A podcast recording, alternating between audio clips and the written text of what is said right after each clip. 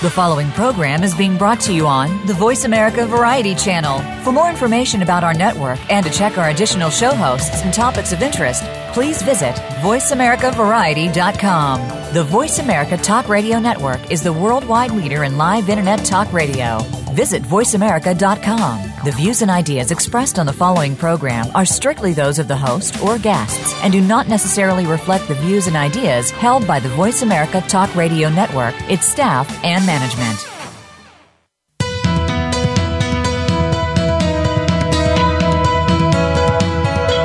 Welcome to the Patricia Raskin Show, the program that helps you turn obstacles into opportunities, challenges into solutions, and find answers to tough questions.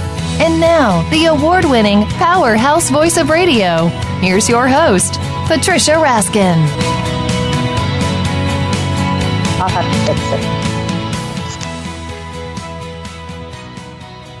Hello, everyone, and welcome. Welcome to the Patricia Raskin Show. And we are right here on America's Voice, voiceamerica.com. And my second interview today, we are talking to a wonderful fiction writer, and her name is Deby Eisenberg. And her book is called Protecting Paige. It is a multi layered historical novel driven by twists and turns and revelations. And Deby Eisenberg is a local Chicago author known for her moving book club favorite fiction debut, Pictures of the Past.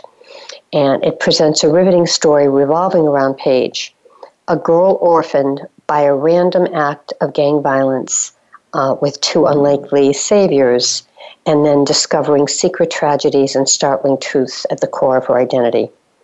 Opening in Chicago in 1962, Protecting Paige is the novel we're talking about, and it unfolds during a time of national turmoil and transformation. And it coincides with her journey to uncover her family's hidden past in Paris and in Buchenwald. It captures a young woman's coming of age and a man's search for lost love. So, welcome, Deby. Hi, Patricia. Thank you for Good. that very nice introduction. Yeah, a little bit now, of a summary of the novel. Yes. Now, explain. Um, you wrote one book called Pictures of the Past, and now yes. this is the second book in the series. Yes. No, it is not a series. They are. Um, the books aren't really related, other than they are both historical fiction family sagas. They both have a Jewish element, but not only a Jewish element and mm-hmm. um, and the fact that they have this P alliteration is just totally coincidental. I didn't even mean it that way. Pictures of the of the past and protecting yeah. Paige. Yeah, um, interesting. Right. Yeah. Now, now most people know about the tragic fate of the Titanic. But few, even yes. in Chicago, know about the 1950 Eastland disaster on the Chicago River. What happened there, and why did you include it in your book? Okay, well, what I have found when I've written my novels is that headline or historical events that have captured me over the years kind of stayed in the vault of my memory until they became part of a book that I wound up, that I wrote.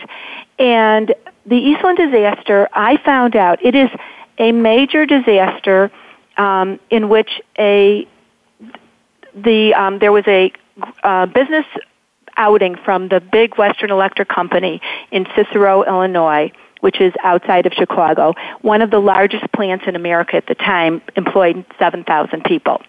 They were a wonderful company to work for, and this is the year 1915. A wonderful company to work for.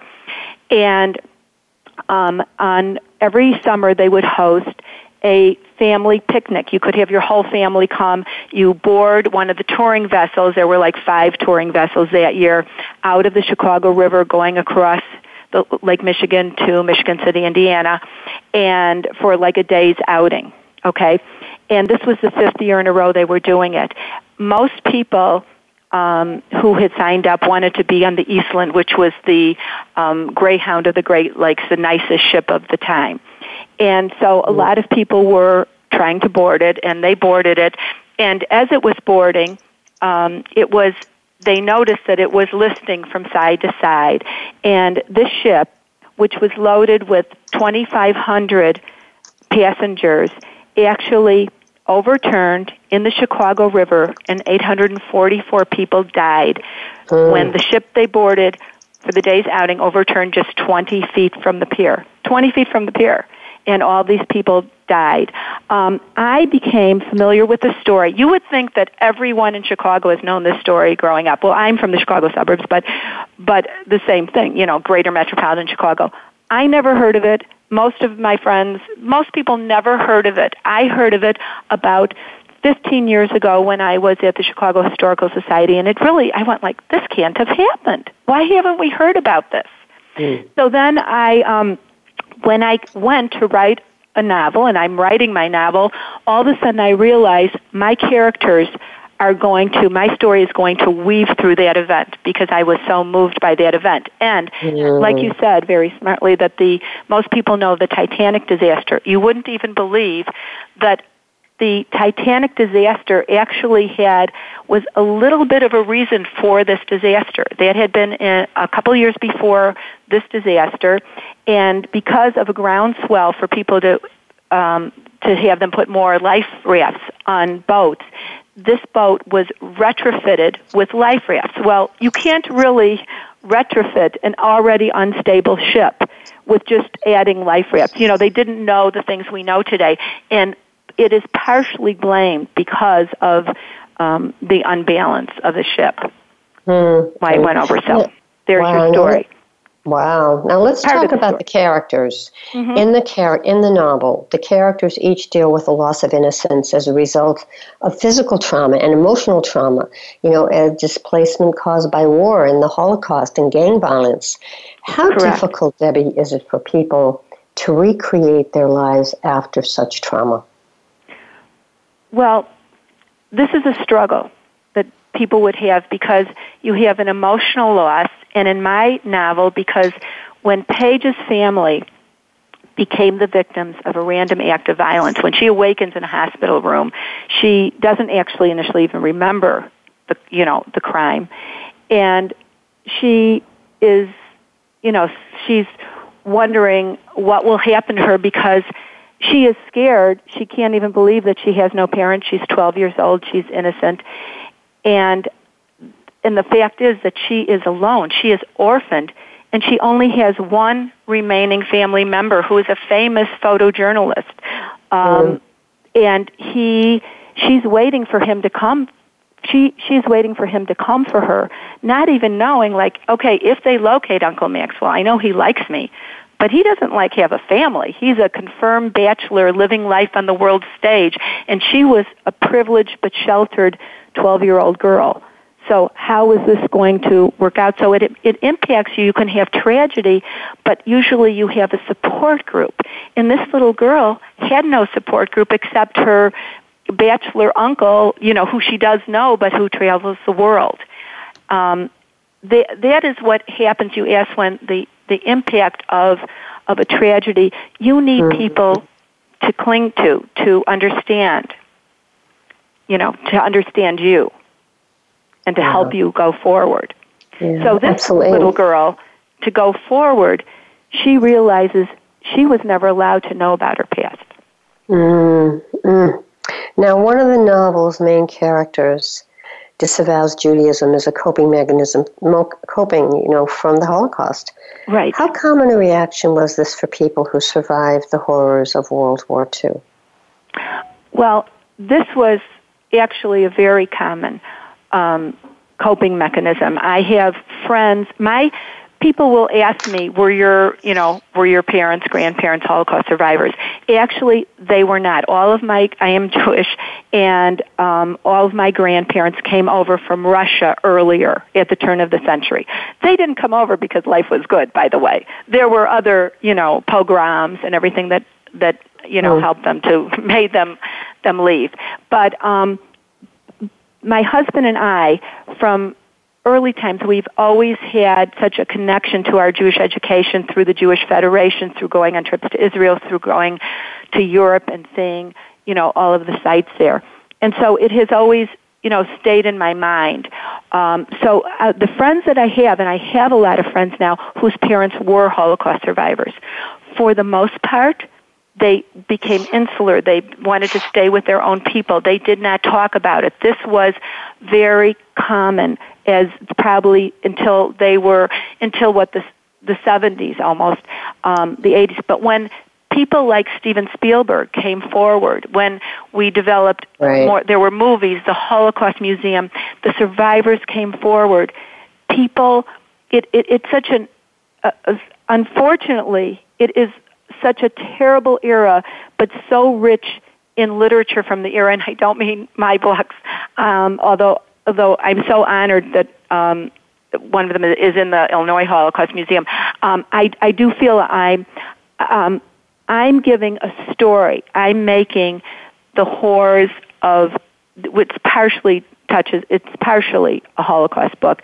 And I believe that people can understand events even of global proportion when you have a story that involves loss and longing and loving. It, it helps you to understand an event, even if it's a huge event. Um, mm-hmm. Yes. Well, and I, I think you know you're you're able to bring to life to readers, you know, these amazing stories with empathy and understanding these situations of what you know what people go through and how we can have more compassion. What do you think of that? Thank you, thank you. Yes, it's just you can you can't under we say six million Jews you know, it's it's hard to understand that. But you know mm-hmm. when you read the books and you follow the story of one person, and so that you really do understand it. Now, this page, Paige was brought up in the North Shore suburb, Chicago. She knew her family was Jewish, but she knew that for some reason her mother had said there'd be no observance. And Paige was a pretty precocious little girl, and when she heard the word observance, you know, she she was very young, but she she knew that, but she didn't exactly know why. Um, it isn't until her famous uncle becomes her guardian that he allows her to uncover her heritage and basically discover her destiny. She mm. doesn't know that her mother was a Holocaust survivor. She mm she didn't know that her family also was in the tragedy of the Eastland disaster. Hmm. She, she didn't know it until her parents died. She went to um, the cemetery and she saw the monuments where all hmm. these people in her family died in the year 1915, same hmm. day, you know. And then her uncle Maxwell says, "Well, one day I'll tell you the story." Okay, but he didn't tell her the, the story about her mother. Okay, but it turns out that years later when she's you know like a you know in high school young a young adult at 18 whatever she discovers in the basement of Weiss House, which is uh, my story also weaves through Lake Geneva, another of my favorite places. That's what my stories do. Mm-hmm. They go where where I like to research and read mm-hmm. and explore. And in the basement of this estate home that her family had shared with Uncle Maxwell in Lake Geneva, Wisconsin, um, she discovers her mother's hidden diary, and now the secrets of the past have to be revealed because. Uncle Maxwell struggled to hide his obsession with Paige's mother, his French sister-in-law. Interesting. And um, when she finds the diary, then they, the two of them journey to um, Europe, retracing events of World War II and the Holocaust, mm. in an hmm. effort to find the one remaining family member they could claim. Mm amazing. Could be a, could probably be a movie. I'd think? like it. That would be really nice. And if you're yeah. wondering what Uncle Maxwell looks like, in the book I describe him as a Cary Grant, um, a, a Cary Grant Clark Gable combination because mm-hmm. that's within the times of the book of, yes. of when he's described. But today I'm thinking like George Clooney. Okay. yeah, yeah. It's interesting because as you're sharing this, I'm thinking, well, you know, what if Paige had learned about this before?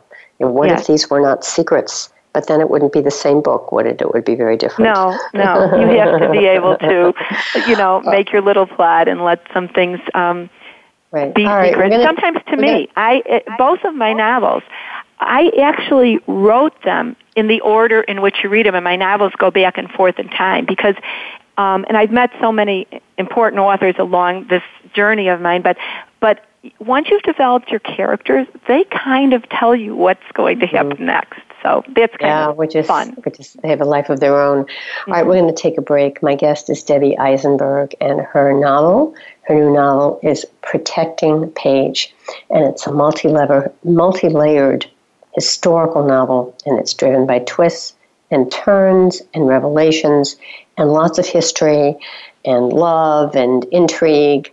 And get this book, Protecting Paige, P A I G E, and the author is Deby Eisenberg. We'll be back after the break. We'll learn more about the novel and more about this time in history that it was written. You're listening to The Patricia Raskin Show, and I'm Patricia Raskin, right here on America's Voice, voiceamerica.com. We'll be right back.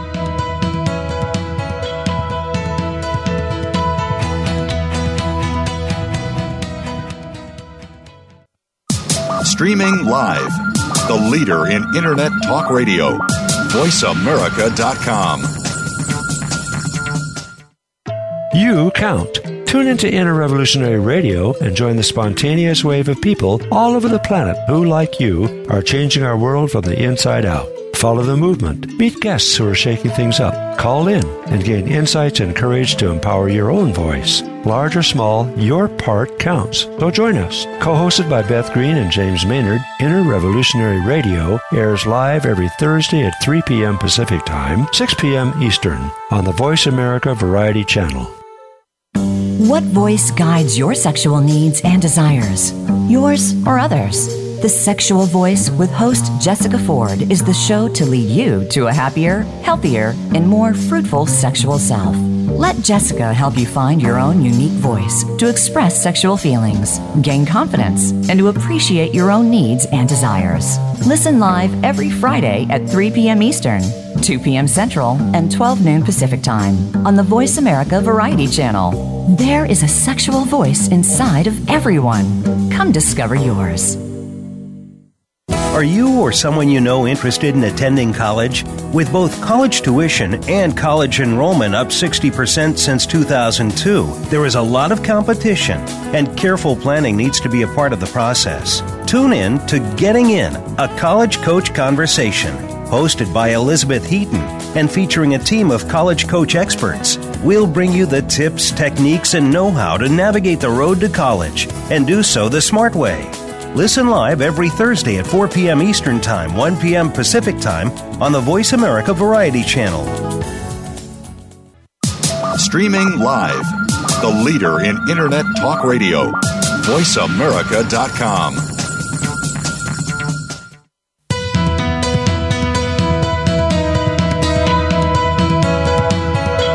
You are listening to The Patricia Raskin Show. If you wish to call into our program today, please call 1 866 472 5788. That number again is 1 866 472 5788. You may also send an email to patricia at patriciaraskin.com.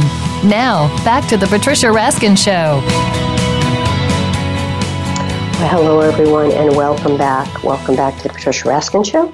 I'm Patricia Raskin, right here on Voice America, America's Voice. And my guest is Deby Eisenberg, and her book is Protecting Paige. It's a multi layered historical novel, novel driven by twists and turns and revelations. Um, welcome back, Deby. Hi, Patricia. All right, let's talk about talk a little bit about before we go on with the novel again about your background and your love of history and writing and how this all came okay. about. Sure. Um, I, I actually was um, a, a writer when I, from early on, I would write win poetry and essay contests. And ed- in high school, I was editor of the high school paper. Um, I thought of myself always more as a journalist. In college, though, I was pragmatic. I didn't major in writing. I majored to be a, an English teacher because I was dating somebody then that was pre- going to probably go to medical school, and if we married, I'd probably be the support of us, and so I needed like a real job because this person was my age, and so I became a high school English teacher, um, and I did wind up marrying him, and we are still married, and he and I got him back for that early support, by the way, so. Um, so then, um, so for years I was a high school English teacher, and then I became the leader of um, a big book club um, out of Congregation Beth Shalom, which is one of the biggest conservative synagogues in the Midwest. I became the Sisterhood Book Club leader, kind of to keep me connected to what I was trained to do. and then eventually I challenged myself to write a novel that my readers could put down would love to discuss. And so that was that mm-hmm. was kind of my route to um, becoming a writer. Um, and and I did the I realized that the historical fiction, which was a genre that I fell in love with, is some similar to writing research papers, which I taught my students in high school when I was teaching high school. And by the way, I was four years older than them when I was first teaching them, which is kind of funny now. Wow. so that that is uh, the, in general the story of my becoming a writer, and this is maybe what I was always destined to be. And I just I just love I just love doing it, and I love the researching, and I want to enjoy the journey of writer writing it, so my readers can enjoy the journey of reading. Yeah, that's wonderful. Let's get back to the novel now. One sure. of the main characters is a celebrated photographer whose photos documented the violence and destruction of wartime Europe, and it also shaped people's opinions of those events. So, talk about this photojournalist role. Um, has that been diminished by our digital age of Instagram and citizen reporters? Well, I think that's a really good question. Um, I, I think that people now expect the immediacy of seeing events. And so the immediacy of everybody being able to um, document something is is a positive thing. But we've also seen how it is it can also be negative. It first of all, you don't know the source. Okay, when you had the newspapers, you knew the source better. Also, and we've seen this with the policemen. When people are taking out their cameras, policemen are acting differently and maybe not maybe they are not doing their job appropriately. They're being distracted, you know, when mm-hmm. when this is happening. So it, it's good and bad. The new journalism, but you know what? It's the future. Not it's not going to change. But we just have to know that we're we're seeing things from valid sources. And now in these times, you know, the a photojournalist was um, was like a movie star, you know, basically because they they were documenting things. People used to go to the newsreels once a week, like it with the movies, and see what was happening in the war. Mm. And I have my Maxwell Noble. His picture, his pictures were covers of uh, Life and Look magazine in my alternative universe that I have created. Let's move on to one more important question because we're gonna we're gonna have to close soon. Sure. One of your characters temporarily hides from the Nazis in France by passing as a Christian woman and working with the French resistance to remove Jewish children from France. Based on your extensive research of Nazi France, how many people were able to hide their religious identity in order to survive?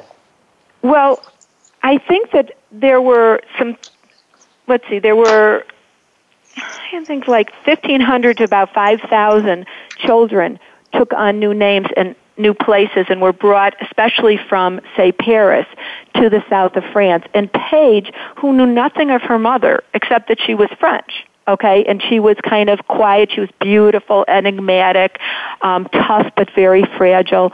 And when Uncle Maxwell, and I, you know, I'll say this to the readers because they'll read it and forget what this little phrase I'm saying, but um, when Uncle Maxwell eventually tells her the story, and she's told that her mother had led groups of children across the mountains to freedom, across the water to England, she goes, Wait, my mother, who wouldn't drive on the expressway, did this, led groups of children. You know, you get into your survivor mode, and then then her mother had to go back to get another group, and that's when she became involved in the Holocaust herself.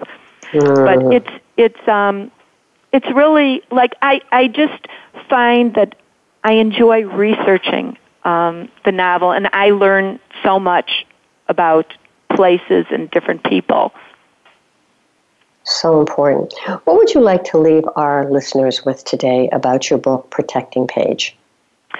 Well, I think that if uh, the the logo on my website reads stories to broaden your mind and open your heart. And I think we're all readers and we know that stories that are enhanced with love and loss and longing and um, just can add, like we said before, to your compassion and understanding of events. And and I think that just reading is such a is such a great thing to do whatever you decide to read but if you can read historical fiction if i can in some way and like i said i don't say i'm an important holocaust survivor and my book has that but my stories appeal to a great group of people including young adults and so if by seeing a story they can re- keep that history alive because Patricia, you and I both know how important it is to never mm-hmm. forget that history. All right, absolutely.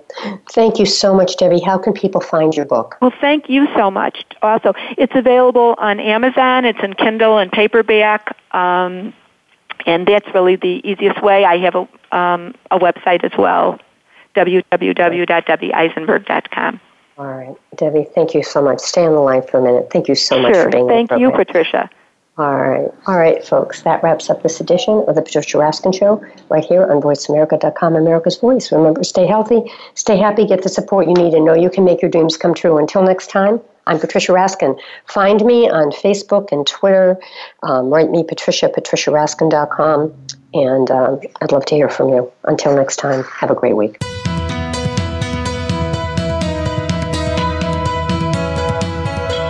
Thank you for tuning in to this week's edition of The Patricia Raskin Show.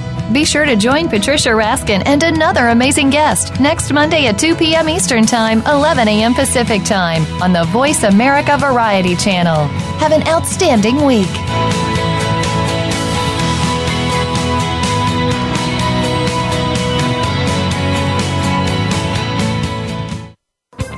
Thanks again for listening to the preceding program brought to you on the Voice America Variety Channel. For more information about our network and to check out additional show hosts and topics of interest, please visit VoiceAmericaVariety.com. The Voice America Talk Radio Network is the worldwide leader in live Internet talk radio. Visit VoiceAmerica.com. The views and ideas expressed on the preceding program are strictly those of the hosts or guests and do not necessarily reflect the views and ideas held by Voice America Talk Radio Network its staff, and management.